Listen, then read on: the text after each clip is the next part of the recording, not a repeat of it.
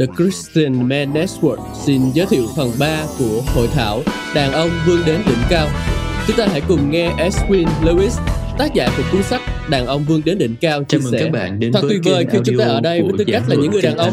Chỉ những người đàn ông với nhau thôi. Tất nhiên là chúng ta yêu quý phụ nữ. Nhưng thật tuyệt khi chúng ta được ở đây với tư cách là những người đàn ông. Bây giờ chúng ta sẽ bắt đầu buổi nhóm chiều nay và tôi muốn cho bạn biết bạn đang ở đâu. Tôi ờ, nói điều này với các bạn đang ở đây rằng nếu bạn ngủ gục khi tôi giảng chiều nay, tôi muốn trao quyền cho tiếp tân hoặc là một sư của ai đó đến hít bạn một cái vì tôi không muốn ai bỏ lỡ tiết học này. Tôi không muốn bạn ngủ gục. Tôi muốn bạn cùng thức với tôi. Thường à, là sau bữa trưa thì mọi người hay buồn ngủ. Nhưng tôi không cho phép buồn ngủ ở đây hôm nay. Hãy quay lại với ai đó và nói rằng là không được buồn ngủ. Bạn không được buồn ngủ bởi vì chúng ta sẽ có nhiều điều để học ngày hôm nay. Được rồi, chúng ta sẽ đi ngay vào bài học về đàn ông vươn đến đỉnh cao. Đây là điều xảy ra trong cuộc sống của chúng ta và tôi hy vọng bài học này sống động với bạn ngay tại nơi bạn đang ở. Và tôi đã có cơ hội gặp gỡ một số người mà cuộc sống của họ đã được thay đổi. Có một bạn trẻ nói với tôi rằng cậu ấy sẽ kết hôn sau 5 tháng nữa và cậu ấy nói rằng là đây là những gì em cần. Và với chàng thanh niên đó, đây chính là những gì cậu ấy cần. Cậu ấy sẽ kết hôn trong 5 tháng nữa. 5 tháng kể từ bây giờ và đến tháng thứ 6 kể từ bây giờ, cậu ấy càng cần bài học ngày hôm nay hơn. Và chúng ta sẽ quay trở lại với điều đó. Tôi đang nói về đàn ông bước đến đỉnh cao và chúng ta quay lại với bảng đen. Hãy nhớ rằng chúng ta đang học trong Corinto nhất chương số 10. Chúng ta vẫn chưa nói đến năm tội lỗi, nên chúng ta sẽ nói đến chúng ngay bây giờ. Năm tội lỗi ngăn cản bạn và tôi không đạt tới đỉnh cao của chúng ta. Tôi không quan tâm bạn đang ở đâu. Tôi không quan tâm bạn đang nghe tôi ở đâu. Tôi không quan tâm bạn đang làm gì. Tôi không quan tâm bạn đang ở Baton Rouge hay là Lake Charles hay bất cứ nơi đâu. Chúng ta sẽ đi sâu vào vấn đề này. Chúng ta sẽ nói về những điều đó như những người đàn ông mắt đối mắt, mặt đối mặt, đàn ông với đàn ông. Bây giờ chúng ta hãy nhớ lại vào các tiết trước. Chúng ta đã biết một lẽ thật, đó là có hai vương quốc đạo đức hoặc là tâm linh. Đầu tiên là vương quốc của ai? Của Đức Chúa Trời. Nào chúng ta hãy nói xem, vương quốc của ai? Của Đức Chúa Trời. Và mọi điều trong vương quốc của Đức Chúa Trời là gì? Và ngược lại là vương quốc của ai? Của Satan. Và mọi điều trong vương quốc của Satan là gì? Là tiêu cực. Được rồi. Tất cả các đặc điểm của vương quốc ra từ đặc điểm của ai? Nên nếu các đặc điểm của vua là tích cực, các đặc điểm của vương quốc sẽ là tích cực. Được rồi, tất cả chúng ta đều đã thấy được điều đó. Chúng ta phải được chuyển đổi. Chúng ta đang sống trong một thế giới hư hoại và chúng ta phải được chuyển đổi từ tiêu cực sang tích cực. Đức Chúa Trời không bao giờ xây dựng dựa trên những điều tiêu cực mà Ngài luôn xây dựng dựa trên những điều tích cực. Nên nếu có bất cứ điều gì tiêu cực xảy ra trong cuộc sống của chúng ta, nếu chúng ta trao chúng cho Đức Chúa Trời, thì bởi vinh quang siêu việt của Ngài, Ngài sẽ làm cho chúng xảy ra để đem đến ích lợi của chúng ta. Nếu chúng ta muốn đánh giá cao bất cứ điều gì, hoặc là chúng ta muốn bất cứ điều gì. À, để tôi nói lại theo một cách khác nhé. Đức Chúa Trời không bao giờ ngự giữa những điều gì? Đức Chúa Trời không bao giờ ngự giữa những điều tiêu cực. Đức Chúa Trời ngự giữa những điều tích cực. Bởi vì Ngài ngự giữa những lời ngợi khen và tất cả những lời ngợi khen đều là tích cực. Tăng bốc luôn là một điều tiêu cực bởi vì đằng sau đó luôn là sự thù nghịch. Trong ngôn nói rằng là có ba điều mà mọi người cần phải có trong cuộc sống của mình nếu người đó muốn sống cho Chúa. Điều thứ nhất đó chính là ân huệ. Điều thứ hai đó là À, hãy quay trở lại một lần nữa. Số 1 là ân huệ, số 2 là sự khôn ngoan của Đức Chúa Trời, số 3 là can đảm. Bạn đã nhận được những điều đó rồi. Có bốn điều mà mọi người cần phải biết. Số 1 là giao tiếp là gì? Nào chúng ta hãy nói xem, giao tiếp là gì? Là nền tảng của cuộc sống. Trao đổi là gì?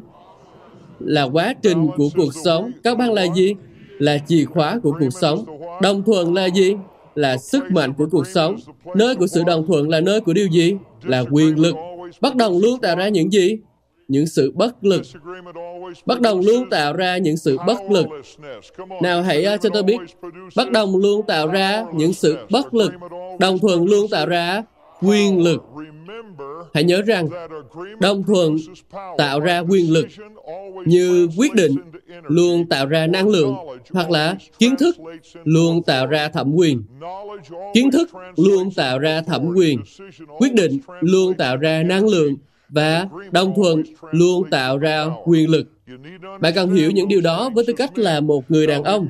Hãy nhớ rằng, tôi đang dạy cho các bạn các khuôn mẫu và nguyên tắc và nguyên nhân là vì mọi điều Đức Chúa Trời làm, Ngài làm theo điều gì nào? Hãy nói thử xem nào. Tất cả mọi điều Đức Chúa Trời làm đều làm dựa trên nguyên tắc và mọi điều Đức Chúa Trời làm đều làm dựa trên nguyên tắc.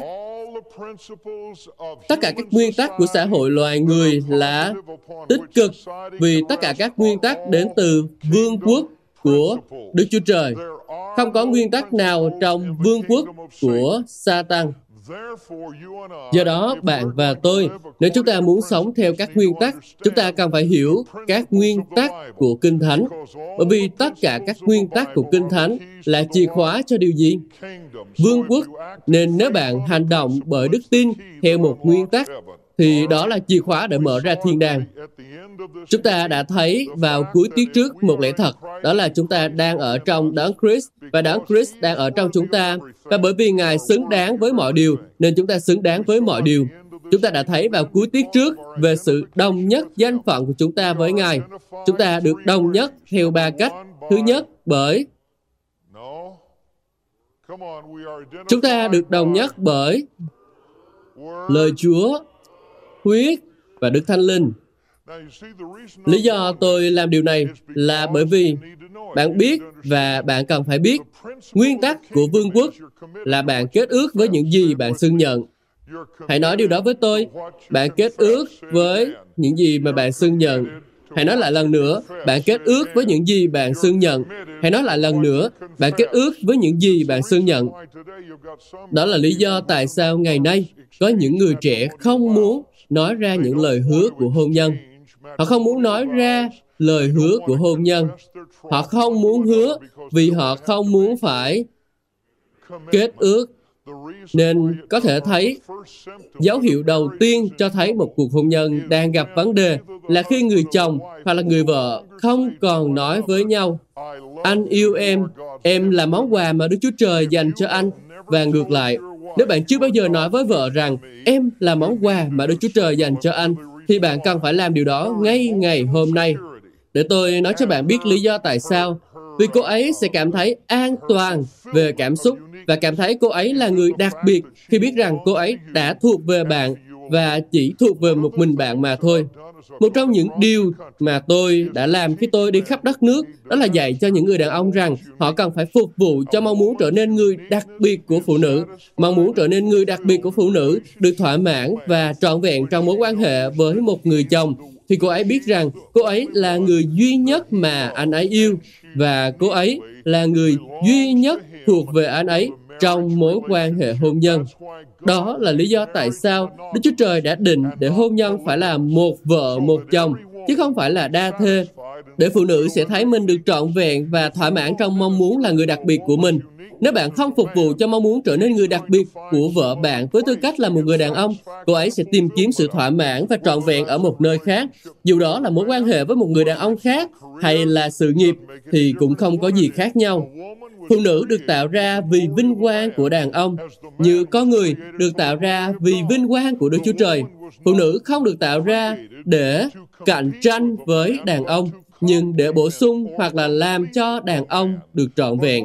Nhưng khi người phụ nữ đã thuần phục chồng mình rồi, mà người chồng không phục vụ vợ của mình, thì anh ta đã không hoàn tất sự trao đổi cần thiết Người phụ nữ thuần phục chồng mình để anh ta có thể phục vụ cô ấy. Nếu anh ta không phục vụ cô ấy sau khi cô ấy đã thuần phục và giúp thỏa mãn mong muốn là người đặc biệt của cô ấy, cô ấy sẽ tìm cảm giác được trọn vẹn đó ở một nơi khác. Đó là lý do tại sao đôi khi đàn ông không biết cách phục vụ vợ của mình về mặt tình dục. Những người vợ đôi khi xem những uh, bộ phim uh, truyền hình dài tập và họ trở nên nghiện những cái bộ phim đó và họ bắt đầu sống một cuộc sống giả tưởng và lý do là bởi vì người đàn ông không biết cách làm thế nào hoặc là không bao giờ nghĩ đến việc sẽ phục vụ cô ấy trong lĩnh vực tình dục. Đó là lý do tại sao tôi viết điều này trong cuốn sách Đàn ông vươn đến đỉnh cao. Bạn cần phải biết phục vụ vợ mình bằng cách lắng nghe cô ấy, bằng cách yêu thương cô ấy loại tình yêu mà chúng ta thấy trên thế giới, loại tình yêu lãng mạn đó không phải là loại tình yêu mà Đức Chúa Trời nói đến. Loại tình yêu mà Đức Chúa Trời nói đến là tình yêu thương tập trung vào ý chí. Nhưng những gì chúng ta xem là tình yêu trong xã hội ngày nay thực ra chỉ là nhục dục. Và phần lớn tình yêu mà họ nói đến là một loại tình yêu lãng mạn dựa trên si mê. Chúa Giêsu chưa bao giờ dạy chúng ta rằng si mê là bằng chứng của tình yêu, nhưng sự vâng lời mới là bằng chứng của tình yêu. Được rồi, bây giờ chúng ta sẽ quay lại và nói về đàn ông vươn đến đỉnh cao. Nhưng bạn nhớ kỹ hai điều này và nhớ kỹ rằng là ở trong Corinto nhất chương số 10. Tôi muốn bạn liên hệ đến những gì Đức Chúa Trời đang nói đến trong Corinto nhất chương số 10 về việc đi ra từ Ai Cập để đến vùng đất Canaan. Và tôi đang nói rất nhanh, như thể tôi đang đi 120 dặm một giờ. Các bạn có nghe kịp điều tôi đang nói không? Hãy để tôi thở một chút. Chúng ta vừa cầu nguyện tại phòng ăn rằng sự sức giàu sẽ vẫn còn ở lại đây, rằng chúng ta sẽ ở cùng một mức độ đức tin mà chúng ta đã dừng lại trước giờ nghỉ trưa.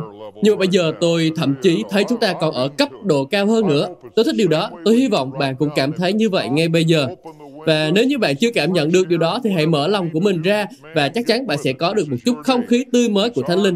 Hãy làm bất cứ điều gì bạn cần làm để nhận được điều đó, vì hôm nay là ngày của bạn. Có một sự thức tỉnh mới đang ở giữa chúng ta và không phải giống như cách xưa, đó là bạn cần phải à, cúi đầu, nhắm mắt, giơ tay lên. Nhưng mà bây giờ chúng ta có thể ngay lập tức đứng lên và nói rằng là Này, tôi đã có một số tiêu cực trong cuộc sống của mình. Tôi có một số tội lỗi và nó phải ra khỏi cuộc sống của tôi. Hãy đứng lên và loại bỏ nó ra khỏi cuộc sống của bạn và vui mừng vì bạn đã làm được điều đó. Hãy dâng cho Đức Chúa Trời sự ngợi khen về điều đó. Hôm nay là ngày tốt lành đúng không? Chúng ta chỉ đang ăn với nhau mà thôi. Chúng ta đang làm điều đó cho Đức Chúa Trời. Hôm nay là ngày của chúng ta. Hôm nay là ngày của chúng ta. À, hãy nói về điều đó. Và rồi à, tôi sẽ nói đến một số điều khác nữa. Nhưng à, điều tôi muốn là ghi khắc điều này vào trong tâm trí của bạn để bạn có thể hiểu chúng.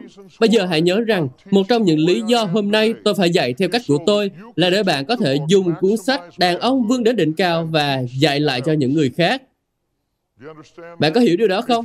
Nếu bạn cần sách bài tập, văn phòng của chúng tôi ở California sẽ gửi cho bạn sách bài tập. Nhưng nếu có thể, chúng tôi muốn bạn có thể tập hợp những người đàn ông khác đến chỗ của bạn và môn đồ hóa họ, dạy họ Hãy ủy thác cho những người đáng tin cậy là những người có khả năng để dạy dỗ cho những người khác. Tìm một thời nhì chương số 2 và câu số 2. Được rồi, chúng ta hãy xem những hình bóng ẩn chứa trong Cô Tô nhất chương số 10. Hãy xem những hình bóng mà Đức Chúa Trời đã sử dụng ở đó. Những điều được biết đến ở đây là những điều đã được nói đến trong cựu ước.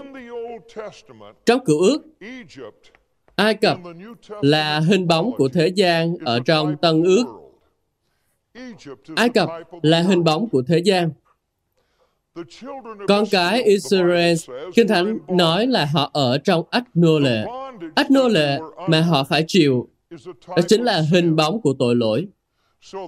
Nên họ đã ở trong thế gian dưới ách nô lệ của tội lỗi. Kinh Thánh nói rằng họ đang ở dưới sự áp bức ở dưới quyền lực của Pharaoh, kẻ đã làm cho cuộc sống của họ trở nên nặng nhọc và khốn khổ bởi vì cớ ác nô lệ. Pharaoh là hình bóng của Satan. Pharaoh là hình bóng của Satan. Nên họ đang ở trong thế giới, bị trói buộc bởi tội lỗi, dưới sự áp bức và quyền lực và sự cai trị của Satan. Và đó là hình bóng của Ai Cập, Ách Nô Lệ và Pharaoh. Kinh Thánh nói rõ rằng khi họ đang ở trong Ai Cập, huyết đã được áp dụng. Điều đó có nghĩa là khi bệnh dịch cuối cùng đến và nó đem đến sự chết cho những con đầu lòng.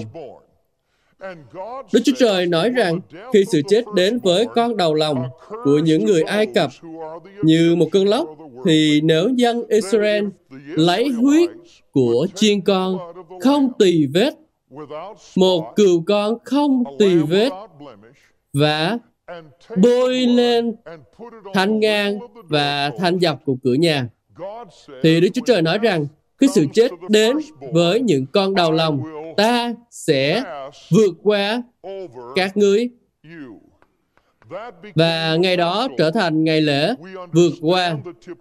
Chúng ta hiểu hình bóng của lễ vượt qua vào lúc đó là nói về sự trông đợi chiên con của Đức Chúa Trời tên là Chúa Giêsu. Ai sẽ chết và gian huyết của mình như sự chuộc tội cho con người? Đó chính là Chúa Giêsu. Nên hãy nhớ rằng huyết mà Chúa Giêsu đã đổ ra là cho sự sống chứ không phải cho sự chết. Bạn có hiểu điều đó không? Huyết đã đổ ra là cho sự sống, chứ không phải cho sự chết. Nên, huyết mà Ngài đã đổ ra là sự sống mà Ngài đã ban cho chúng ta để chúng ta có thể có sự sống và sự sống dư dật. Các bạn có hiểu điều đó không? Nên, hình bóng đã được sử dụng là như vậy.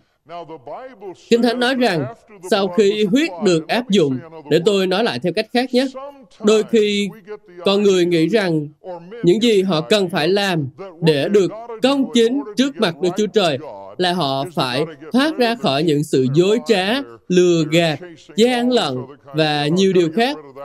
Tôi biết mình cần phải thoát ra khỏi những điều đó sau khi thoát ra khỏi những điều đó rồi thì tôi sẽ đến với Chúa. Tôi sẽ thoát ra khỏi mớ hỗn độn mà tôi đang gặp phải. Tôi sẽ thoát ra khỏi tình trạng khó khăn mà tôi đang gặp phải. Tôi sẽ thoát ra khỏi những khủng hoảng, những rắc rối mà tôi đang gặp phải. Rồi sau đó tôi sẽ đến với Chúa. Mọi người hãy nói cùng tôi. Sai rồi. Những gì bạn cần làm là bạn đến với Chúa và Chúa sẽ kéo bạn ra khỏi chỗ đó. Bạn có amen với điều đó không? Đó là toàn bộ nguyên tắc.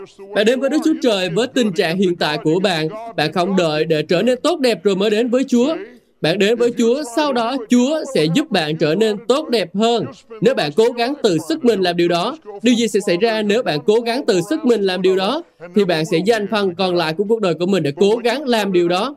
Bạn sẽ vung vẩy từ đâm lay tội lỗi này đến đâm lay tội lỗi khác và sẽ không bao giờ có thể thoát ra được. Nhưng khi bạn quyết định quay trở về, hướng về Chúa và dâng vấn đề cho Chúa, thì Đức Chúa Trời bởi vinh quang siêu việt của Ngài sẽ kéo bạn ra khỏi nơi tồi tệ nhất và đưa bạn vào nơi tuyệt vời nhất. Có tuyệt vời không nào? Bao nhiêu người trong số các bạn là tội nhân, thối tha khi bạn còn ở trong thế gian? Hãy cho tôi thấy cánh tay của các bạn. Bao nhiêu người trong số các bạn hôm nay là thánh đồ vinh quang? Hãy cho tôi xem cánh tay của các bạn. Đó không phải là vinh quang siêu việt hay sao? Đó là vinh quang siêu việt. Hãy quay sang người bên cạnh và nói rằng là cảm ơn Chúa. Hãy quay sang người bên cạnh và nói cảm ơn Chúa. Đúng rồi. Đức Chúa Trời đã làm điều đó trong cuộc sống của chúng ta. Đó là những gì Đức Chúa Trời đã làm. Hãy nhớ lại, huyết đã được áp dụng khi họ còn ở trong Ai Cập. Huyết đã được áp dụng khi họ vẫn còn ở trong Ai Cập, chứ không phải họ ra khỏi Ai Cập rồi thì huyết mới được áp dụng.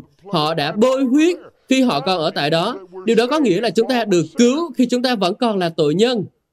Bạn không phải trở thành một thánh đồ rồi mới được cứu. Bạn là một tội nhân, bạn được cứu, sau đó bạn trở thành một thánh đồ. Các bạn có hiểu điều này không? Nên nếu bây giờ bạn đang ở trong hoàn cảnh khó khăn, bạn đang gặp phải một vấn đề, giả sử bạn đang gặp phải một vấn đề đi, bạn đã gây ra vấn đề đó, và ý tôi là ngay cả khi bạn là một thánh đồ của Đức Chúa Trời, bạn đã tự đẩy mình rơi vào vấn đề tồi tệ nhất đó và bạn thực sự đã gây ra điều đó và bạn nói tôi biết mình cần phải thoát ra khỏi chỗ này. Trong việc này, thì dù bạn là một tội nhân hay là một thánh đồ thì không khác biệt gì. Đức Chúa Trời là đấng giải cứu, Ngài là đấng sẽ làm điều đó cho chúng ta. Nhưng thường thì trong hội thánh chúng ta không muốn giơ tay lên, chúng ta không muốn tiến lên, bởi vì chúng ta không muốn bất kỳ ai biết rằng chúng ta đã phạm tội. Quay lại nói với ai đó rằng tất cả chúng ta đều đã từng phạm tội. Hãy nói với họ tất cả chúng ta đã từng phạm tội. Điều đó có đúng không? Nên đó là lý do tôi nói với mọi người rằng những gì tôi đang cố gắng làm là để đảm bảo rằng mọi người đàn ông và hiểu rằng sự vô tín là căn nguyên của tội lỗi, sự kiêu ngạo là sức mạnh của tội lỗi và sự lừa dối là đặc tính của tội lỗi. Tại sao sự kiêu ngạo là sức mạnh của tội lỗi? Bởi vì sự kiêu ngạo sẽ không cho phép bạn thừa nhận mình là sai và sự kiêu ngạo sẽ ngăn không cho bạn an năn. Sự kiêu ngạo sẽ ngăn không cho bạn thừa nhận rằng là bạn đã phạm tội. Sự kiêu kiêu ngạo sẽ ngăn không cho bạn làm điều đó. Và nếu sự kiêu ngạo ngăn cản bạn thì bạn sẽ không bao giờ có thể thay đổi. Đức Chúa Trời sẽ không thể đem sự giải cứu đó cho bạn được. Sẽ không có gì xảy ra. Và một trong những sự thật mà những người đàn ông phải nhận ra đó là khi Đức Chúa Trời tạo ra chúng ta, Ngài đã làm một công việc rất tốt lành. Bạn có amen với điều đó không? Ngài tạo dựng chúng ta rất tốt lành. Ngài đã tạo ra chúng ta trong Adam một cách hoàn hảo. Nhưng hãy xem chúng ta bây giờ như thế nào đây? Bạn thấy không? Bất cứ điều gì Adam đã từng là những gì chúng ta đã từng. Bất cứ những gì chúng ta đang có là những gì Adam được định để có. Qua Adam thứ hai, chúng ta đã được đưa trở lại tình trạng mà Đức Chúa Trời muốn chúng ta có ngay từ thuở ban đầu. Qua Chúa Giêsu Christ, Adam thứ hai. Bạn có amen với điều đó không? Bây giờ lý do tôi muốn bạn phản hồi là vì tôi muốn bạn tập trung vào bài giảng. Tôi không muốn bạn chỉ ngồi đó và làm khán giả. Tôi muốn bạn là người dự phần vào bài giảng này. Đó là lý do tại sao tôi yêu cầu các bạn quay lại nói điều gì đó với ai đó hoặc làm một số điều khác. Một lý do nữa là tôi muốn bạn kết ước với những gì bạn xưng nhận. Nên dù các bạn có nhận ra điều đó hay không, khi tôi yêu cầu bạn nói ra những điều đó thì có nghĩa là bạn đang kết ước với những điều đó ngay khi bạn đang ở đây. Kinh Thánh nói rằng bạn phải khôn ngoan như rắn và đơn sơ như chim bồ câu. Điều đó có nghĩa là gì? Là thỉnh thoảng tôi cần phải hơi mưu mẹo phải không? Không. Không thực sự là như vậy. Đó là một trò đùa của ngày xưa, nhưng dù sao thì điều tôi đang cố gắng nói đó là để cho bạn hiểu là sự cứu rỗi xảy ra khi chúng ta vẫn còn đang ở trong tội lỗi của mình. Khi chúng ta vẫn còn đang ở trong tội lỗi của mình, bạn có amen với điều đó không? Nếu bạn không phải là tội nhân, bạn không thể được cứu, điều đó có đúng không?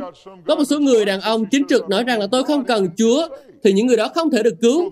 Nên cách duy nhất để bạn có thể được cứu là thừa nhận sự thật rằng bạn cần có Chúa. Bây giờ, khi họ đã được cứu, hoặc là khi mà huyết đã được áp dụng, họ được đưa ra khỏi Ai Cập và họ đi qua biển đỏ và biển đỏ đó chính là hình bóng của phép báp tem nước. Đức Chúa Trời không cứu chúng ta để chúng ta cứ sống trong tội lỗi của mình, nhưng để chúng ta có thể thoát ra khỏi tội lỗi của mình. Bạn không được cứu để cứ mãi sống trong tội lỗi của bạn. Bạn được cứu để thoát khỏi tội lỗi của bạn. Một trong những điều khiến tôi bối rối đó là có rất là nhiều người đồng tính nam đến với các buổi nhóm của chúng tôi và cuộc sống của họ đã bị đảo ngược. Đức Chúa Trời đã làm một công việc lớn lao trong họ. Có một số người đàn ông nhưng có những đặc điểm của phái nữ và những người khác là những người đồng tính đã đến nhóm và cuộc sống của họ đã hoàn toàn được thay đổi. Tôi cảm ơn Chúa vì điều đó. Nhưng điều khiến tôi bối rối với những người đồng tính không ăn năn là họ cảm thấy là họ có thể được cứu và cứ mãi sống trong tình trạng đồng tính của họ.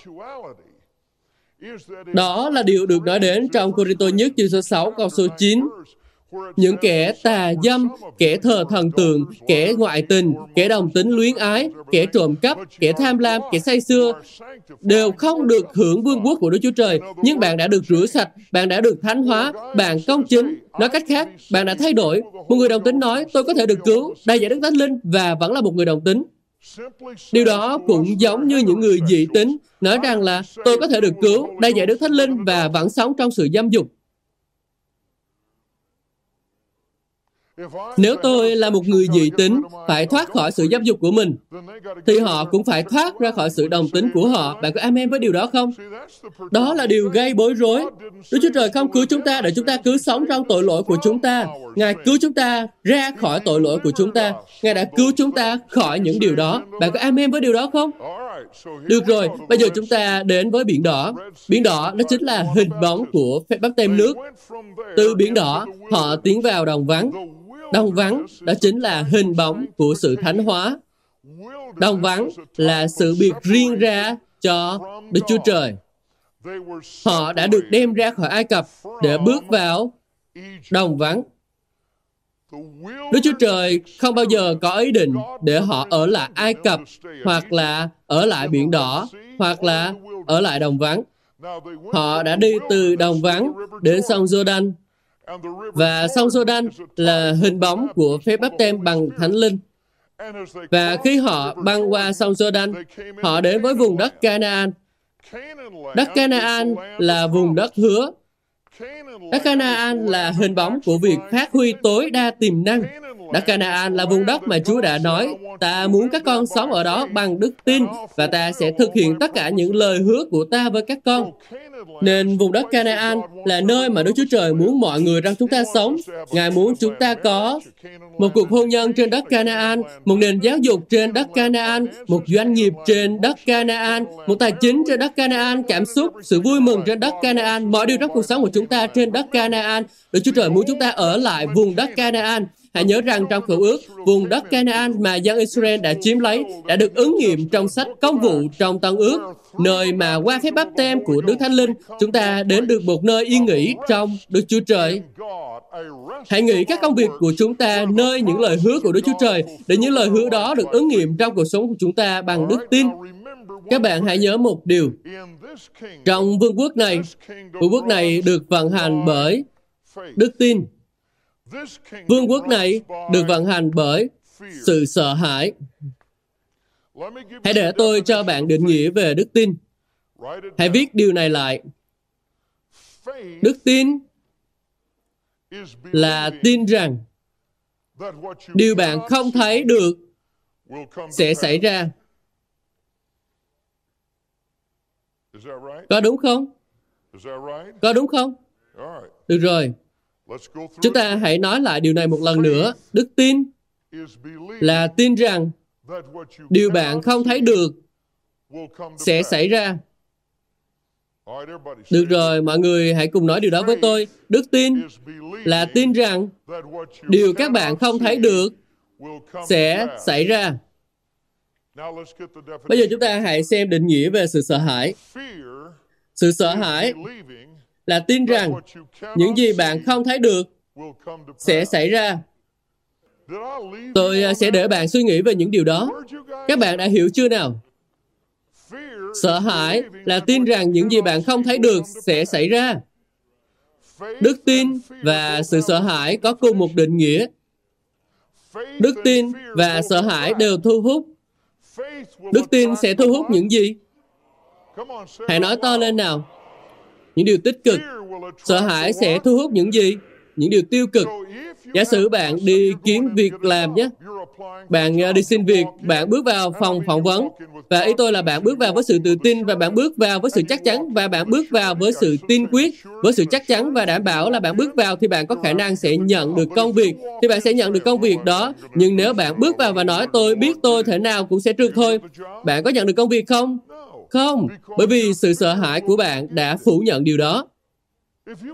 Nếu bạn bước vào một căn phòng nơi có một con chó nhỏ và bạn vuốt ve con chó nhỏ và bạn có được sự tin tưởng của nó, thì nó sẽ không làm gì bạn, bạn sẽ ổn thôi. Bạn đã bao giờ để ý là những người có chó nhỏ thường nói rằng là nó không có cắn đâu. Vậy mà khi có người nói với tôi rằng nó không bao giờ cắn, uh, thì nó lại... Uh, nhưng mà nếu bạn bước vào chỗ con chó nhỏ không bao giờ cắn đó và bạn sợ con chó đó thì bạn sẽ như thế nào? Bởi vì à, sự sợ hãi của bạn sẽ thu hút những gì? Những điều tiêu cực và đức tin sẽ thu hút những gì? Những điều tích cực. Đó là lý do tại sao hôm nay tôi là một người của sự hòa bình. Tôi tin vào sự hòa bình.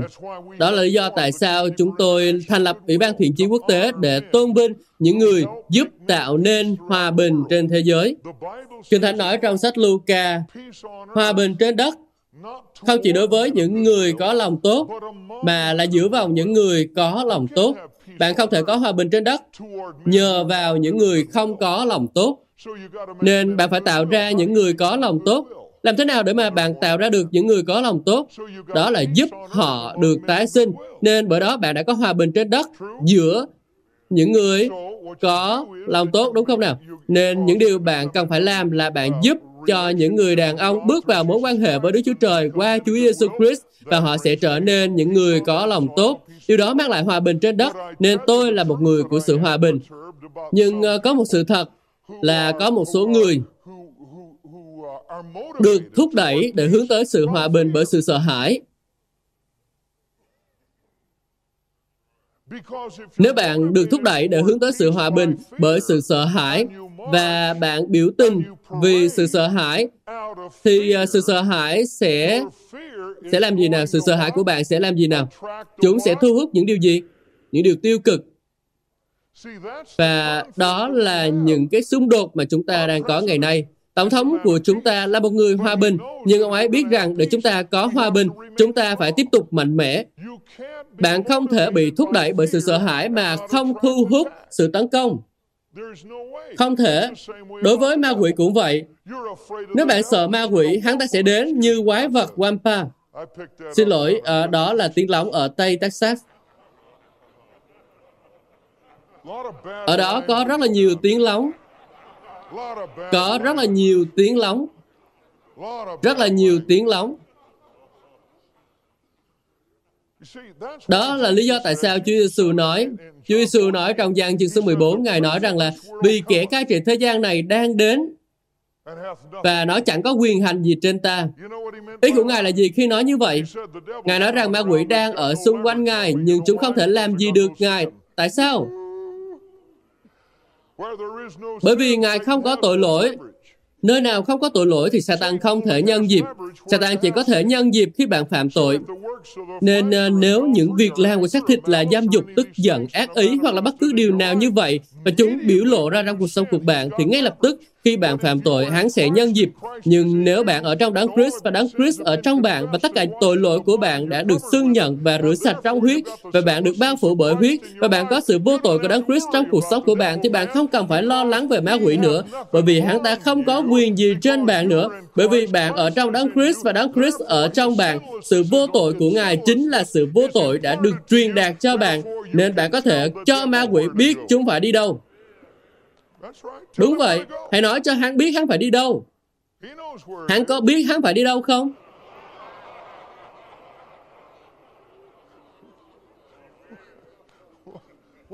Hắn có biết là hắn phải đi đâu không? Điều đó không có gì ngạc nhiên với hắn ta cả. Hắn ta là một kẻ bắt nạt mà thôi. Ma quỷ không có sự khôn ngoan nào cả. Bên cạnh đó, hắn ta là một kẻ bắt nạt. Ma quỷ không thể gây ấn tượng với tôi. Hắn ta không có bất kỳ sức mạnh nào trên tôi. Hắn ta chỉ có hai vũ khí trong kho vũ khí của hắn. Một là cám dỗ, hai là lời buộc tội.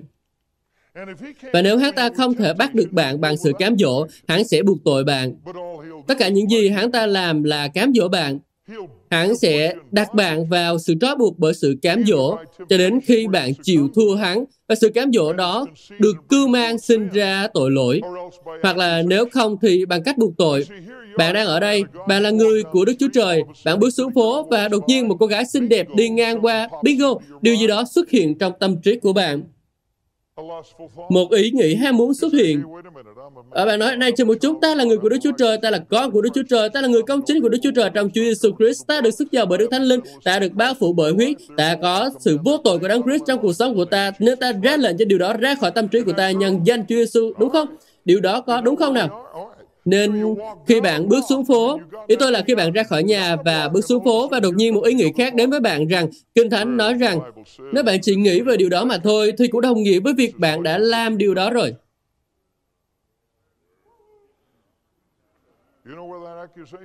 Đó chính là nơi sự buộc tội đến, đó cũng là nơi mà cám dỗ đến. Và bởi vì ma quỷ ở trong mọi điều luôn chỉ nói một nửa sự thật, mà một nửa sự thật chính là sự dối trá. Và sự thật là lời Chúa không nói là nếu bạn nghĩ điều đó trong tâm trí của bạn, nhưng là nếu bạn nghĩ điều đó trong tấm lòng của bạn. Và sự thật là bạn đã nghĩ về điều đó trong tâm trí của bạn, bởi vì điều đó đến như một sự cám dỗ từ ma quỷ. Và khi bạn khước từ điều đó, thì lời buộc tội từ ma quỷ đến và bạn có quyền loại bỏ cả hai ra khỏi bạn, bởi vì bạn chưa bao giờ nghĩ điều đó trong tấm lòng của bạn, và chỉ nghĩ điều đó trong tâm trí của bạn, nên bạn không phạm tội về điều đó, nên bạn có thể cho ma quỷ biết chúng phải đi đâu. Bạn là người của Đức Chúa Trời. Hãy cho chúng nó biết nơi để đi. Bạn là người của Đức Chúa Trời. Bao nhiêu người trong số các bạn ngồi đây ngay bây giờ đã thực sự bị cản trở và làm phiền trong tâm trí của bạn bởi những loại suy nghĩ thoáng qua đó à, là ham muốn hoặc là những điều tương tự mà ma quỷ đã đem đến với bạn và buộc tội bạn. Tất cả mọi người trong khán phóng này, hãy giơ tay của mình lên. Hãy giải quyết vấn đề này ngay bây giờ. Hãy giơ tay của mình lên ngay tại nơi bạn đang ở. Ngay bây giờ, hãy giơ tay lên hướng về Đức Chúa Trời. Hãy giơ tay hướng về Đức Chúa Trời và nói, Lạy Cha, nhân danh Chúa Giêsu, con là người của Đức Chúa Trời. Và hôm nay con hiểu rằng ma quỷ là kẻ cám dỗ và buộc tội con và những anh em của con. Hắn mời chào con bằng một ý nghĩ dâm dục, nhưng con loại bỏ chúng ra khỏi tâm trí của con. Bằng thuẫn của đức tin. Bởi vì lời Chúa nói rằng con sẽ dập tắt các tên lửa. Bằng lời xưng nhận về Chúa Giêsu. Đó là thuận đức tin của con. Con xưng nhận điều đó ngay bây giờ từ trong tâm trí của con. Khi lời buộc tội đến với con, nói rằng con là một kẻ dâm dục, nhưng đó chỉ là sự lừa dối của ma quỷ. Đó là lời buộc tội của hắn. Bởi vì con đã không nuôi dưỡng điều đó. Con đã không suy nghĩ về sự dâm dục đó trong tấm lòng của con. Và nên con thoát khỏi cảm giác tội lỗi. Cho nên, con được tự do khỏi lời buộc tội của hắn, khỏi những cảm giác tội lỗi, khỏi sự cám dỗ của hắn. Và con cảm ơn Chúa vì sự sức giàu tươi mới của Ngài giúp con được tự do khỏi mọi điều mà ma quỷ đem đến cho con. Con cảm ơn Chúa vì điều đó. Hãy giơ tay lên và ngợi khen Đức Chúa Trời khắp khán phòng này. Hãy giơ tay của mình lên. Hãy giơ tay của mình lên và cảm ơn Chúa. Hãy cảm ơn Chúa vì điều đó. Hãy giơ tay của mình lên. Hãy nói thành tiếng. Cảm ơn Chúa, con đã được tự do. Hãy nói với Ngài rằng là bạn đã được tự do. Chúa ơi, con đã được tự do trong danh Chúa Giêsu. Con loại bỏ điều đó ra khỏi cuộc sống của con. Con là một người đắc thắng. Con là một người chiến thắng thuộc linh. Đừng để ma quỷ buộc tội bạn. Hắn sẽ định tội bạn. Hắn sẽ làm cho bạn trầm cảm hoặc là áp chế hoặc là áp bức hoặc là điều gì đó trong cuộc đời của bạn. Nhưng hãy nhớ rằng, cơ đốc giáo không dựa trên sự áp chế hoặc là sự áp bức nhưng dựa trên lời xưng nhận. và nếu bạn kìm nén hoặc là cầm giữ điều đó bạn giữ nó thì nó sẽ giống như mana cũ. nó sẽ thối nát bên trong bạn. nhưng nếu bạn xưng nhận và lấy nó ra bạn sẽ được tự do khỏi điều đó. Hallelujah. Ngợi khen chúa. Khi điều đó đến hãy thanh thật với đức chúa trời. Khi một ý nghĩ đến có người nói, ôi Chúa ơi, Ngài là Đức Chúa Trời toàn năng trên thiên đàng. Ngài là Đức Chúa Trời toàn tri, đang biết tất cả mọi điều. Con chỉ có suy nghĩ và Đức Chúa Trời ơi, con đã phạm tội. Nhưng hãy nói với Chúa, Chúa ơi, ma quỷ gieo một suy nghĩ dâm dục vào tâm trí của con, nhưng con được tự do vì con là người đàn ông của Đức Chúa Trời, con là con của Đức Chúa Trời và con muốn Ngài biết rằng Chúa ơi, con sẽ không để cho nó lạng vạn quanh con và con cảm ơn Ngài về chiến thắng của con. Hallelujah, ngợi khen Chúa. Hãy dâng vinh hiển cho Ngài. Hãy cảm ơn Chúa. Chúng ta trở nên rất mạnh mẽ bởi những lời công bố của mình. Chúng không phải là những lời cầu nguyện, chứ hay là những lời công bố bình thường. Và chúng ta làm như thế là đó là những cái lời thông báo trong hội thánh.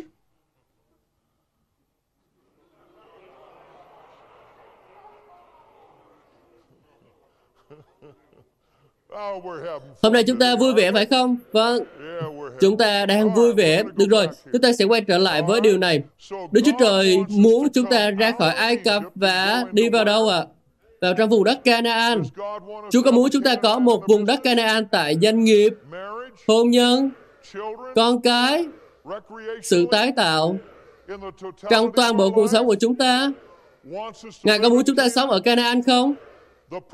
Ngài có muốn lời hứa được thực hiện trong cuộc sống của chúng ta không? Bằng điều gì? Bằng điều gì? Hãy nói lại một lần nữa. Một lần nữa. Đức tin là tin rằng những gì bạn không thấy sẽ xảy ra. Sợ hãi là tin rằng những gì bạn không thấy sẽ xảy ra. Đức tin sẽ thu hút những điều tốt đẹp. Sợ hãi sẽ thu hút những điều xấu xa. Và chúng ta là con cái của đức tin. Do đó chúng ta thu hút những điều tốt đẹp, tích cực. Và đó là lý do tại sao Đức Chúa Trời nói rằng Ngài sẽ không cầm giữ bất cứ điều gì tốt đẹp khỏi chúng ta. Nên chúng ta phải bước đi ngay thẳng trước mặt Ngài. Chúng ta hay nói rằng là Ờ, xin Chúa ban cho con vương quốc. Đức Chúa Trời ơi, xin ban cho con một phần của vương quốc. Chúa ơi, con chỉ muốn một phần nhỏ của vương quốc thôi. Nhưng Ngài đã nói qua Chúa Giêsu Christ rằng Cha đã vui lòng ban cho các con vương quốc rồi. Mong muốn của Ngài là ban cho bạn vương quốc, nên những gì Ngài phải làm là đặt bạn ở nơi để Ngài có thể đưa nó cho bạn. Toàn bộ mục đích của Đức Chúa Trời là để bạn vươn đến đỉnh cao của bạn và ban cho bạn vương quốc. Đức Chúa Trời sẽ ban cho bạn nhiều điều thuộc về vương quốc theo mức độ nhận lãnh của bạn trong cuộc sống. Tất cả những cái điều đó đi kèm với sự vâng lời. Bạn không phải lo lắng làm thế nào mình có thể nhận được điều đó.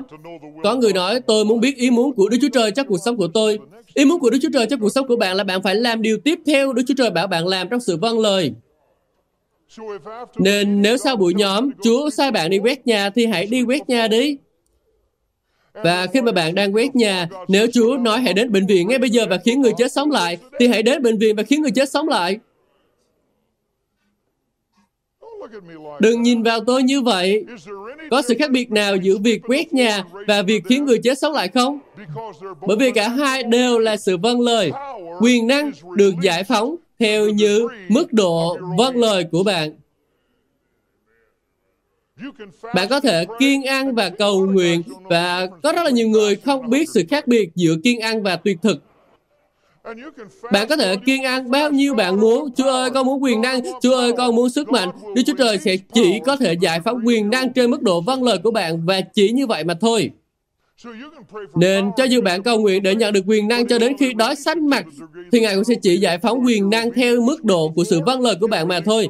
Nên nếu bạn vâng lời để quét nhà, thì Ngài cũng sẽ ban cho bạn quyền năng để bạn quét nhà. Nếu bạn vâng lời để làm người chết sống lại, thì Ngài sẽ ban cho bạn quyền năng để làm người chết sống lại. Bất cứ điều gì Ngài bảo bạn làm, Ngài sẽ ban quyền năng để bạn làm điều đó khi bạn vâng lời Ngài làm. Bạn có hiểu điều này chưa nào? Bạn có thể cầu nguyện để nhận được quyền năng, nhưng nếu bạn không bước đi trong sự vâng lời thì bạn sẽ không có chút quyền năng nào cả. Bạn sẽ không bao giờ thấy được điều đó bởi vì quyền năng được giải phóng theo mức độ của sự vâng lời trong đời sống của bạn, không hơn không kém. Đó là những gì mà Chúa Giêsu đã nói. Nếu các con muốn biết ý muốn của Đức Chúa Trời, muốn biết quyền năng của Ngài thì hãy làm theo ý muốn của Đức Chúa Trời. Hãy làm theo ý muốn của Đức Chúa Trời thì bạn sẽ biết được sự vĩ đại và vinh quang trong sự uy nguy của Đức Chúa Trời là như thế nào. Chúng ta hãy quay trở lại với vùng đất Canaan. Họ đã ra khỏi Ai Cập để đến với vùng đất Canaan. Việc uh, ra khỏi thế gian thì vẫn là chưa đủ đâu. Bạn phải được biệt riêng ra cho Đức Chúa Trời.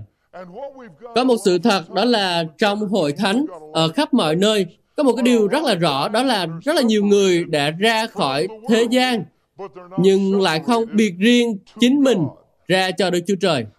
Một lần nữa, đây là vấn đề về danh phận. Bạn có thể để ra khỏi thế gian, nhưng nếu bạn vẫn chưa đồng nhất chính mình với Đức Chúa Trời, thì bạn vẫn chưa biệt riêng ra cho Ngài. Hãy nhớ điều này. Lý do Đức Chúa Trời ban cho bạn khả năng để nói thay cho Ngài bởi quyền năng của Đức Thánh Linh là vì Đức Chúa Trời muốn bạn đứng hàng đầu, chứ không phải đứng hàng đuôi. Bạn mà im lặng trước thế gian, thì bạn đang cho thế gian chiếm ưu thế. Nếu bạn là một cơ đốc nhân, nếu bạn im lặng trước thế gian, thì bạn đã cho họ chiếm ưu thế trên bạn. Nhưng khi bạn đồng nhất với Chúa Giêsu, khi bạn nói ra lời của Chúa Giêsu, khi bạn đồng nhất với danh của Chúa Giêsu, bạn để cho Chúa Giêsu chiếm ưu thế trên thế gian qua bạn. Nên tôi đã viết điều này trong cuốn sách. Đó là có những lúc im lặng là vàng, nhưng cũng có những lúc im lặng chỉ là làm màu vàng mà thôi. Tôi sẽ nói lại điều đó một lần nữa nha. Có những lúc im lặng là vàng, nhưng có những lúc im lặng chỉ là màu vàng mà thôi. Hãy quay sang người bên cạnh và nói rằng ông ấy đang nói về tôi nữa rồi. Hãy nói với họ, ông ấy đang nói về tôi nữa rồi. Nói với họ đi. Được rồi, có một số người à, đang dụi mắt. Bạn đang tranh chiến với cơn buồn ngủ của mình, phải không? Nào, tất cả chúng ta cùng hãy đứng lên. Tất cả mọi người hãy đứng lên. Bạn không được buồn ngủ khi nghe tôi giảng. Hãy quay sang người bên cạnh và nói rằng là cảm ơn Chúa, anh là người đàn ông của Đức Chúa Trời và ngồi xuống lại. Tất cả hãy nói cảm ơn Chúa, anh là người của Đức Chúa Trời và ngồi xuống lại. Để các bạn không còn buồn ngủ nữa. Điều đó rất là tốt cho các bạn. Tôi hy vọng các bạn à, nhận được điều gì đó. Vấn đề là về danh phận. Vấn đề là về danh phận. Hãy để tôi cho bạn thấy những gì mà tôi đang nói đến. Tôi ngồi trên một chiếc máy bay, đang bay ở độ cao 11 km, và có một người đàn ông ngồi bên cạnh tôi. Tôi quay sang anh và hỏi, anh tên là gì? Bill smith Anh làm nghề gì? Làm việc cho IBM. Anh làm gì tại IBM? Giám đốc bán hàng. Hey, công ty IBM rất là tốt đó. Công ty rất là tuyệt. Làm giám đốc bán hàng thì anh làm gì? Vâng, à, tôi có 17 nhân viên bán hàng dưới tôi ở các khu vực thuộc các bang miền Tây. Tuyệt vời! Này, điều đó thực sự tuyệt vời đó. Tôi nói chuyện với anh ấy một chút và anh ấy hỏi, anh tên là gì? Ed Cole. Anh làm nghề gì? Tôi giảng dạy. Anh giảng ở đâu? Khắp Hoa Kỳ và cả thế giới nữa. Truyền động lực à? Vâng, kiểu vậy. Anh đã từng đến IBM chưa? Chưa, nhưng mà tôi rất là vui nếu được mời đến đó.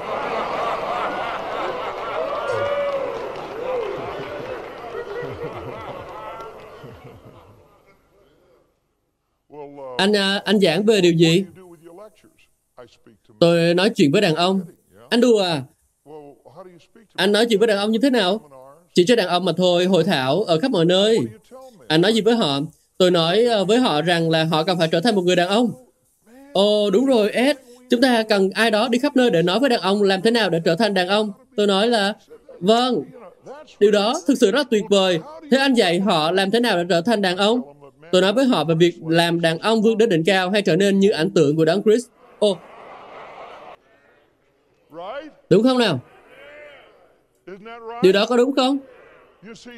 Chúa Giêsu nói rằng là nếu các con mất mạng sống của mình vì cớ ta và phúc âm, thì các con sẽ nhận lại được. Nhưng nếu các con cố giữ mạng sống của mình, thì các con sẽ mất nó. Bạn mất mạng sống của mình bằng cách nào? Bạn không đến vách đá và lấy một cái ô có in chữ Chúa Giêsu là Chúa Cứu Thế, rồi cầm cái ô đó nhảy xuống tới vách đá.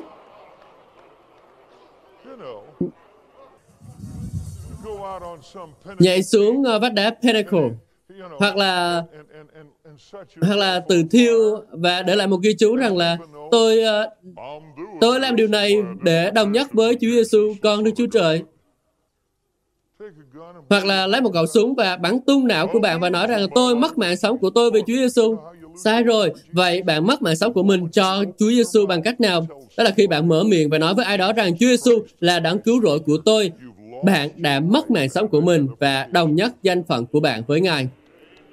Amen không anh em? Hãy dâng điều đó lên cho Chúa Giêsu. Có đúng không ạ? À? Khi mà các bạn làm điều đó, khi mà các bạn làm điều đó khi mà tôi ờ, ngồi trên máy bay tôi là chủ tịch và là nhà sáng lập Escort của đàn ông vương đến đỉnh cao. Tôi là một ai đó, cho đến khi tôi nhắc đến danh của Chúa Giêsu, khoảnh khắc tôi nhắc đến danh Ngài, tôi đánh mất danh tính của mình và đồng nhất với chính Ngài. Đó là cách mà bạn mất mạng sống của mình. Và nếu bạn không xưng Đức Chúa Giêsu Christ và đồng nhất với Ngài trước mặt mọi người, bạn đang cố gắng cứu mạng sống của mình, chứ không phải là mất nó. Nên bạn sẽ mất mạng sống của mình, chứ không phải cứu nó. Tất cả chúng ta hãy vỗ tay. Chúng ta hãy làm điều đó. Nào chúng ta hãy làm điều đó. Và những gì mà mọi người cần làm là đồng nhất với Chúa Giêsu. Hãy giơ tay của bạn lên và hãy nói to, Cha ơi, nhân danh Chúa Giêsu, con xương nhận rằng con đã ra khỏi thế gian và con không xấu hổ khi được đồng nhất với Chúa Giêsu, con Đức Chúa Trời. Con mất mạng sống của mình trong sự đồng nhất của con với Chúa Giêsu. Khi con đánh mất nó, con nhận được sự sống đời đời. Con cảm ơn Chúa Giêsu vì đã cho con đồng nhất với Ngài. Hallelujah, con ngợi khen Ngài vì điều đó Chúa ơi. Ô, hãy dâng vinh quang cho Ngài, hãy dâng cho Ngài lời ngợi khen. Chúng ta đồng nhất với vinh quang của Ngài, chúng ta đồng nhất với ân điển của Ngài. Thật là một đặc ân để được đồng nhất với Ngài. Thật là một đặc ân để được đồng nhất với Ngài. Thật là một đặc ân để biết rằng Chúa Giêsu cho phép chúng ta được đồng nhất với Ngài. Và còn tuyệt vời hơn nữa khi Ngài muốn được đồng nhất với chúng ta. Hãy quay sang ai đó và nói rằng ông ấy đang nói về tôi. Hãy nói với họ, ông ấy đang nói về tôi. Bạn có nhận ra rằng khi các bạn đang ngồi ở đây, ngay tại đây, ngay lúc này, Kinh Thánh đang nói điều tương tự về bạn giống như cách Đức Chúa Trời nói về những anh hùng đức tin. Kinh Thánh nói, Đức Chúa Trời không hổ thẹn khi được gọi là Đức Chúa Trời của họ. Ngài không xấu hổ khi được gọi là Đức Chúa Trời của chúng ta. Làm sao tôi biết điều đó? Bởi vì Ngài đã xác nhận điều này qua Đức Thánh Linh, rằng Ngài đồng nhất với chúng ta. Hallelujah! Ngợi khen Đức Chúa Trời. Ôi, tôi thích, tôi thích điều này. Tôi thích điều này. Tôi thích được đồng nhất với Ngài. Amen. Hãy quay lại với ai đó và nói, tôi rất vui vì tôi được đồng nhất với Chúa Giêsu. Hãy nhận lấy điều đó, hãy nhận lấy điều đó vào trong tâm linh của bạn, hãy nhận lấy điều đó vào trong tấm lòng của bạn. Tôi được đồng nhất với Ngài. Hãy loại bỏ con người xác thịt cũ của bạn đi. Hãy rời khỏi đó và bước vào trong điều này.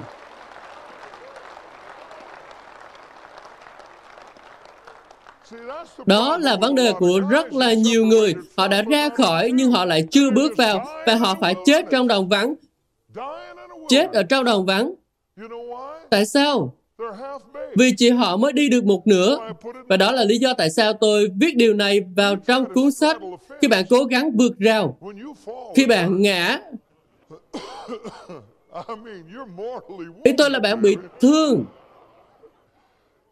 Bây giờ nếu chúng ta làm những điều này và một phụ nữ bước vào và cô ấy sẽ nghĩ như thế nào nhỉ? Nhưng ở đây chỉ có chúng ta thôi đúng không? Chỉ có đàn ông với nhau thôi. Nếu có một phụ nữ ở trong phòng điều khiển và... Thôi được rồi, chúng ta phải đi sâu hơn nữa, chúng ta phải nói kỹ hơn về điều này. Có rất là nhiều điều nữa chưa được nói đến. Chúng ta thậm chí còn chưa làm trầy xước bề mặt, phải không? Năm tội lỗi ngăn cản bạn không đạt được đỉnh cao của mình. Điều thứ nhất đó chính là dục vọng. Hãy nói lớn tiếng. Dục vọng. Hãy nói lại một lần nữa. Dục vọng. Được rồi, hãy nói về dục vọng. Trong cuốn sách của tôi có nói về dục vọng. Đây không phải là dục vọng hay là ham muốn đã được nói đến trước đây. Có 5 điều trong ờ, số đó đã được đề cập đến và bạn sẽ tìm thấy chúng trong cuốn sách Đàn ông vươn đến đỉnh cao. Chúng được liệt kê trong đó, hoặc là bạn có thể thấy chúng trong Corinto nhất chương số 10. Đó là một trong hai nơi bạn sẽ thấy năm tội lỗi này được liệt kê. Điều đầu tiên đó là dục vọng. Tôi ờ, muốn nói với bạn một chút về dục vọng. Hãy nhớ là chúng ta đã nói về các đặc điểm của vương quốc ra từ đặc điểm của vua và tất cả các đặc điểm của vương quốc này là gì? Tất cả đều là gì? Tất cả đều là gì? Được rồi, tôi bảo các bạn nhắc lại, nhưng nếu các bạn trả lời sai thì tôi cũng sẽ không làm bạn xấu hổ đâu. Tôi uh, không có cố gắng để đối xử với bạn như là một đứa bé 12 tuổi, nhưng uh, điều tôi đang cố gắng làm là đem những điều này vào trong tâm linh và vào trong tâm trí của bạn.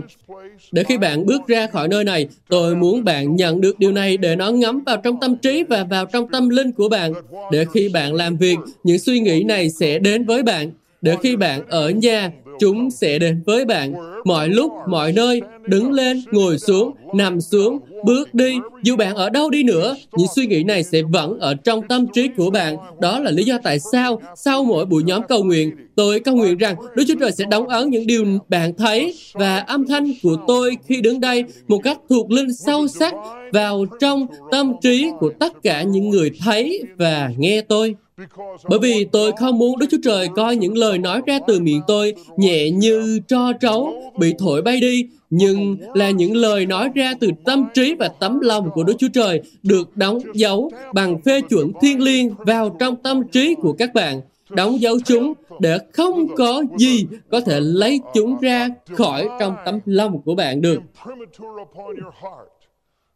để khi bạn nghe và nhớ lại trong ký ức, bạn sẽ không chỉ nhớ chúng như là lời của tôi, nhưng để bạn nhớ lại chúng như những lời của Chúa Giêsu và Ngài có thể làm cho bạn nhớ lại chúng bất cứ lúc nào mà bạn cần. Tôi muốn bạn có thể nhận được chúng vào trong tâm trí và tấm lòng của bạn để bạn không bao giờ có thể quên chúng. Ngay bây giờ, tôi cầu nguyện rằng khi tôi đang đứng đây, cảnh tượng và âm thanh của tôi, bạn sẽ không bao giờ có thể quên được trong suốt quãng đời còn lại của bạn. Tôi không quan tâm bạn đang đi đâu hoặc là làm gì, tôi cầu nguyện rằng Chúa sẽ ghi khắc nó vào trong tâm trí và tấm lòng của bạn.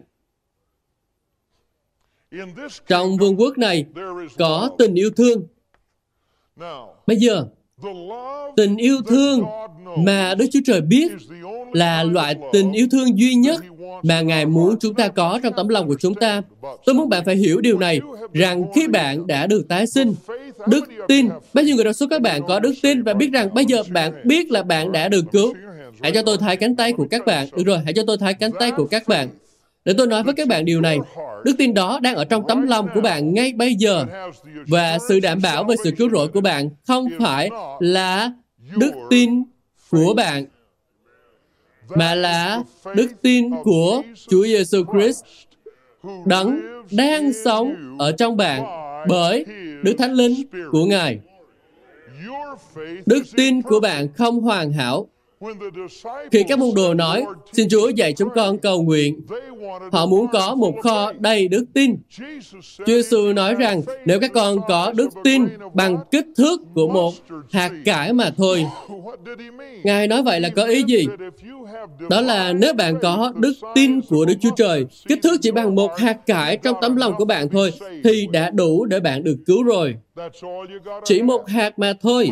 Cho dù bạn có cả một kho đầy đức tin của con người, thì bạn vẫn không bao giờ được cứu. Đức tin của con người có sự nghi ngờ trong đó.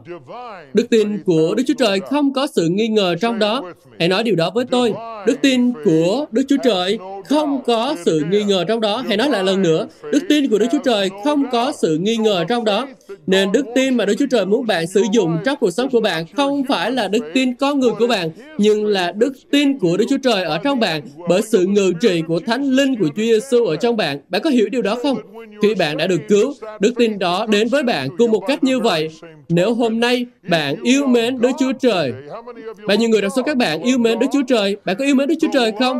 Tình yêu thương mà bạn dành cho Đức Chúa Cha không phải là tình yêu thương của bạn, đó là tình yêu thương của Chúa Giêsu dành cho Đức Chúa Cha ở trong bạn qua sự ngự trị của Thánh Linh của Ngài ở trong bạn. Bạn có hiểu những điều tôi đang nói với bạn không? Bạn là người quản gia của đức tin đó. Bạn là người quản gia của tình yêu đó. Đó là lý do tại sao bạn cần phải đọc Kinh Thánh. Bởi vì loại đức tin đó được nuôi dưỡng bởi lời Chúa. Đó là lý do tại sao bạn cần phải cầu nguyện và nhận được sự sức giàu của Thánh Linh. Bởi vì loại tình yêu đó được Đức Thánh Linh tuôn đổ trong lòng của bạn. Đôi khi chúng ta nghĩ rằng chúng ta đang sống cuộc sống của Đấng Christ. Chúng ta không sống cuộc sống của Đấng Christ đâu. Đấng Christ đang sống cuộc sống của Ngài ở ở trong chúng ta. Nhưng chúng ta đồng nhất với Ngài đến mức chúng ta có thể suy nghĩ những suy nghĩ của Ngài, cảm nhận những cảm nhận của Ngài, làm những công tác của Ngài vì Ngài đang sống trong chúng ta. Chúng ta yêu bởi vì tình yêu của Ngài ở trong chúng ta. Ta phải hiểu về các cấp độ của đức tin. Cấp độ đức tin thấp nhất là Chúa ban cho tôi. Cấp độ đức tin tiếp theo là Chúa ở với tôi. Và cấp độ đức tin cao nhất là Chúa ở trong tôi. Đức Chúa Trời không muốn chúng ta hoạt động dựa trên cấp độ đức tin Chúa ban cho tôi hoặc là Chúa ở với tôi. Nhưng Ngài muốn chúng ta hoạt động ở cấp độ đức tin nói rằng là Chúa ơi, Ngài đang ở trong con. Ngài bày tỏ vinh quang của Ngài qua con.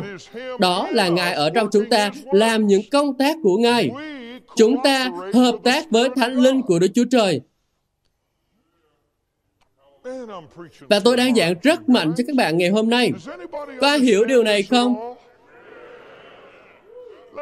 Để tôi hỏi bạn một câu, bao nhiêu người trong số các bạn đã từng nói với ai đó về Đức Chúa Trời, đã từng cầu nguyện với ai đó, và đột nhiên bạn bắt đầu nói ra điều gì đó, và bạn bắt chợt, wow, có, có bao giờ điều đó xảy ra với bạn chưa? Wow! Bạn nghe giọng nói của bạn và wow! Bạn bị ấn tượng bởi giọng nói của mình. Bạn đang nói với ai đó về những điều Đức Chúa Trời và đột nhiên bạn bắt đầu nghĩ đến những suy nghĩ. Wow! Điều đó có đúng không ạ? Nếu bạn đã từng xem trong TV hoặc là bạn đến một quán bar ở những nơi trung tâm của thành phố. Tôi đang ở tại một à, khách sạn ở trung tâm như vậy. Đêm qua tôi đã đi. Tôi đi ra ngoài và đi ngang qua một nơi. Và bạn sẽ không tin là tôi đi ngang qua nơi đó đâu. Tôi thậm chí không tin được là mình đã đi ngang qua nơi đó. Ý tôi là họ đã ở đó.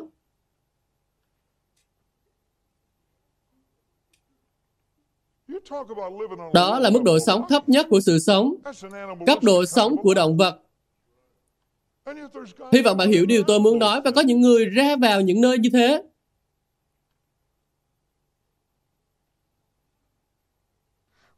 Và tôi đã đang đi qua uh, nơi đó và tôi chỉ và ngay lập tức tôi cảm nhận được thánh linh trong tôi đang đau buồn.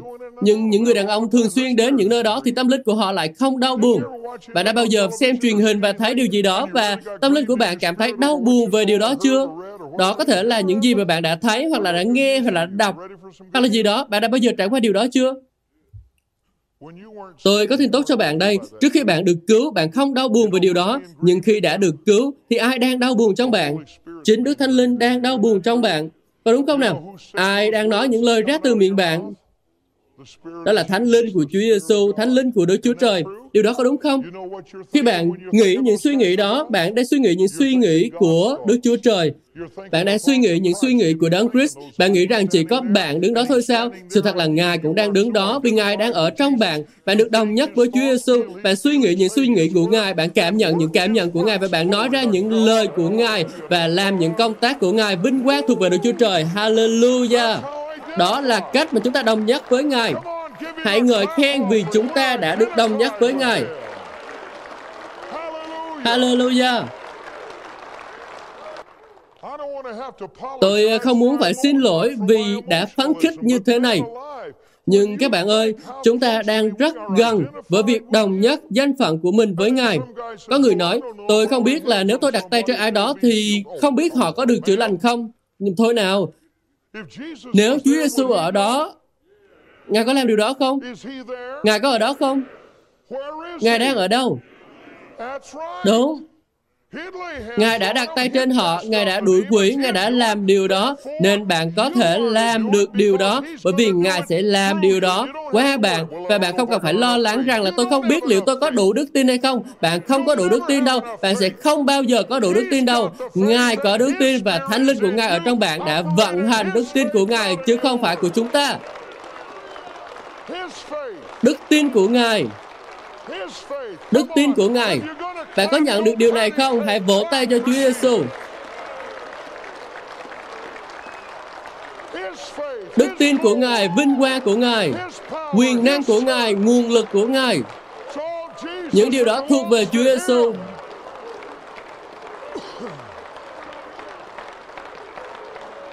Và chúng ta được đồng nhất với Chúa Giêsu.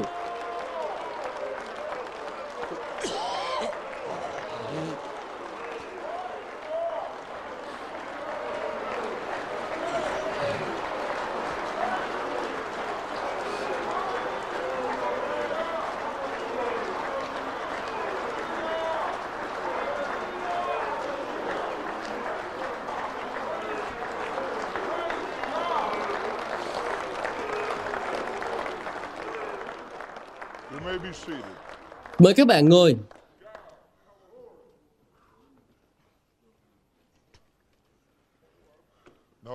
Đừng ai bắt tôi phải xin lỗi vì đã quá phấn khích về Chúa Giêsu.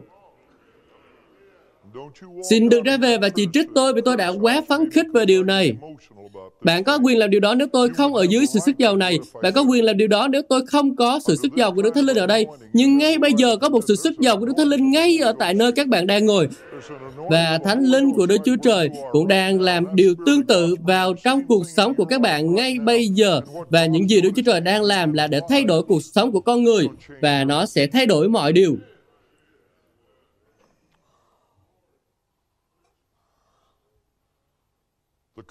Loại tình yêu thương mà Đức Chúa Trời biết là loại tình yêu thương mà Ngài đã truyền cho chúng ta.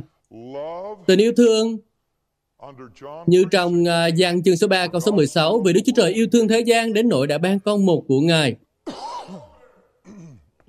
Tình yêu thương, mong muốn mang lại lợi ích cho người khác với cái giá phải trả là chính mạng sống của mình. Vì tình yêu thương mong muốn ban cho. Tình yêu thương mong muốn mang lại lợi ích cho người khác với cái giá phải trả là chính mạng sống của mình. Vì tình yêu thương mong muốn ban cho. Hãy nói điều đó với tôi. Chúng ta cùng bắt đầu nào. Tình yêu thương mong muốn mang lại lợi ích cho người khác với cái giá phải trả là chính mạng sống của mình. Vì tình yêu thương mong muốn ban cho. Chúng ta hãy nói lại một lần nữa tất cả cùng bắt đầu. Tình yêu thương mong muốn mang lại lợi ích cho người khác với cái giá phải trả là chính mạng sống của mình. Vì tình yêu thương mong muốn ban cho. Bây giờ đâu là những điều trái ngược với tình yêu thương? Trái ngược với tình yêu thương về mặt tình cảm, đó chính là sự thù ghét. Trái ngược với tình yêu thương về mặt hợp pháp đó là chủ nghĩa kinh luật. Nơi nào càng có ít tình yêu thương thì nơi đó càng có nhiều luật lệ. Nơi nào càng có nhiều tình yêu thương thì nơi đó càng có ít luật lệ. Trong một gia đình nơi người cha càng có ít tình yêu thương dành cho gia đình hoặc là con cái của mình thì anh ấy sẽ luôn cư xử theo luật lệ. ở một quốc gia nơi tình yêu thương bắt đầu trở nên lạnh nhạt vì đạo đức bị suy thoái khi tình yêu thương càng ít thì điều gì càng nhiều? đó là luật lệ. Bạn phải có tình yêu thương để thay cho chủ nghĩa kinh luật. trong một hội thánh, nơi không có nhiều tình yêu thương được tuôn đổ bởi Đức Thánh Linh trong tấm lòng của mọi người, thì các bạn sẽ thấy ở nơi đó sẽ có rất là nhiều luật lệ. Càng ít tình yêu thương, thì càng nhiều luật lệ. Càng nhiều tình yêu thương, thì càng ít luật lệ. Hãy nói điều đó với tôi nhé. Càng ít tình yêu thương, thì càng nhiều luật lệ càng nhiều tình yêu thương thì càng ít luật lệ quay sang người bên cạnh và nói với ai đó quay sang nói với họ ngay bây giờ hãy nói điều đó với họ ngay bây giờ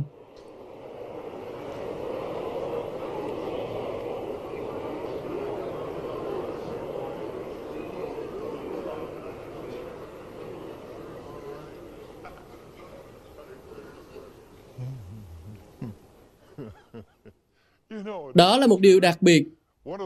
Một trong những điều tôi cố gắng ghi khắc vào trong tấm lòng của những người giảng dạy trên khắp đất nước này, đó là thực tế là chúng ta cũng gặp phải tình trạng hổ lốn.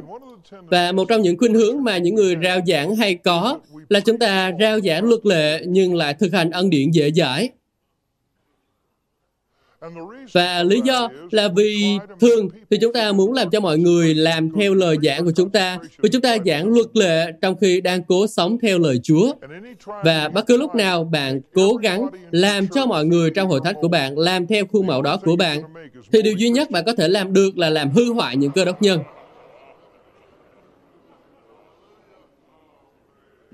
Nếu bạn làm điều đó với con cái của bạn, nếu bạn bắt con cái của bạn làm theo khuôn mẫu của bạn, bạn sẽ hủy hoại con cái của bạn. Vì bạn mang đến một rào cản ngăn trở sự phát triển của chúng và giới hạn chúng. Tôi nhớ một người bạn của tôi, uh, Vernon Murray, đã đến một hội thánh, ở đó có một mục sư đã được cải đạo. Và bởi ân điển thánh hóa của Đức Chúa Trời trong cuộc sống của ông, vì ông đã nghiện nước ngọt, nên Chúa đã lấy nước ngọt ra khỏi cuộc sống của ông. Nên ông nói với mọi người trong hội thánh rằng uống Coca-Cola là một tội lỗi. Nên mọi người trong hội thánh, ông tin rằng uống Coca-Cola là một tội lỗi. Đó là một luật lệ. Nên khi bạn tôi đến đó dưới cái nóng của mùa hè, thì tôi là ông ấy cảm thấy rất là nóng nực. Nên ông ấy muốn được giải khát. Nên à, vào giữa trưa, ông lên xe và lái xe đến một thị trấn nhỏ cách đó khoảng 7 dặm. Và khi ông đến đó, khi ông ấy đang tận hưởng loại nước giải khát mát lạnh đó, và ông ấy nghe thấy một giọng nói nhỏ nói, Mục sư Mario, ông sẽ làm gì nếu Chúa Giêsu đến ngay bây giờ? Ông nhìn quanh và, à, có một thánh đồ ở đây, một trong những thánh đồ tiên kính từ hội thánh đó. Một người phụ nữ bé nhỏ và cô ấy thực sự tin những gì người giảng đạo đó đã giảng. Cô ấy là người chân thật, rất thật. À, tôi không biết ông ấy lấy ý tưởng này ở đâu, nhưng tôi ngợi khen Chúa vì sự khôn ngoan của Ngài. Khi ông uống nước ngọt và cô ấy nói rằng ông sẽ làm gì nếu Chúa Giêsu đến ngay bây giờ. Ông nhìn cô và nói tôi sẽ đưa cho cô cái chai này và đi thẳng lên trời.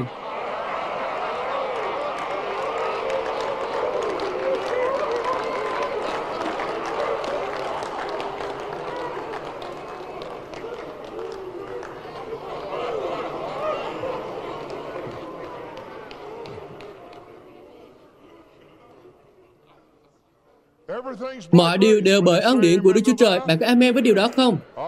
Được rồi, chúng ta phải nghỉ giải lao thôi. Tôi muốn các bạn đứng lên. Chúng ta có khoảng 3 phút cho đến giờ nghỉ. Tôi muốn các bạn đứng lên cùng với tôi. Bài học này có ích lợi cho các bạn không?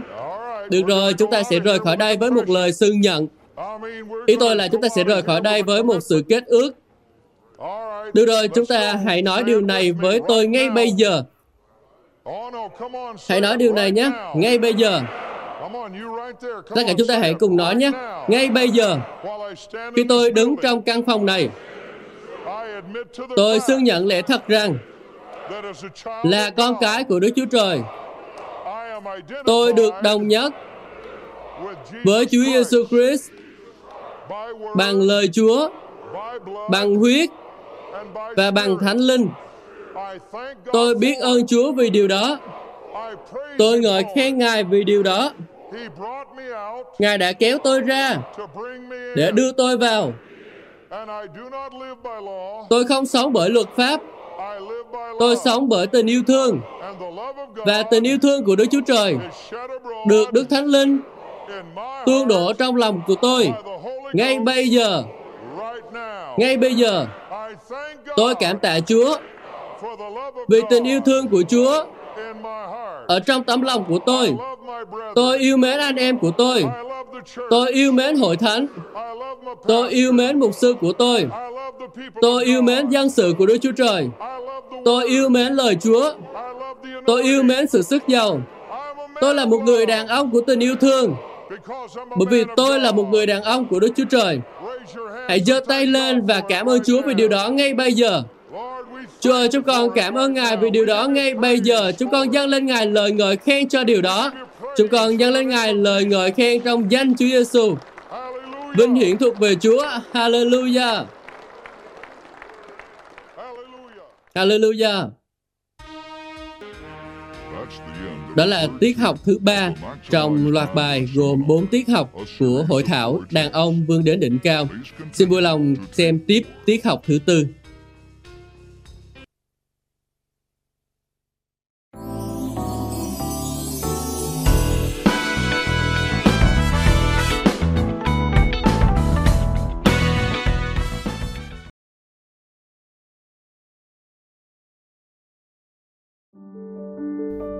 Bạn vừa nghe xong bài giảng được phát trên kênh audio của giảng luận Kinh Thánh. Kênh nhằm cung cấp cho các tín hữu và tôi tớ Chúa người Việt những bài giảng chọn lọc của các diễn giả kinh điển trong những thời đại khác nhau. Để biết thêm thông tin về chúng tôi, xin vui lòng truy cập trang web giảng luận kinh thánh.net. Xin chào và hẹn gặp lại các bạn trong những bài giảng tiếp theo.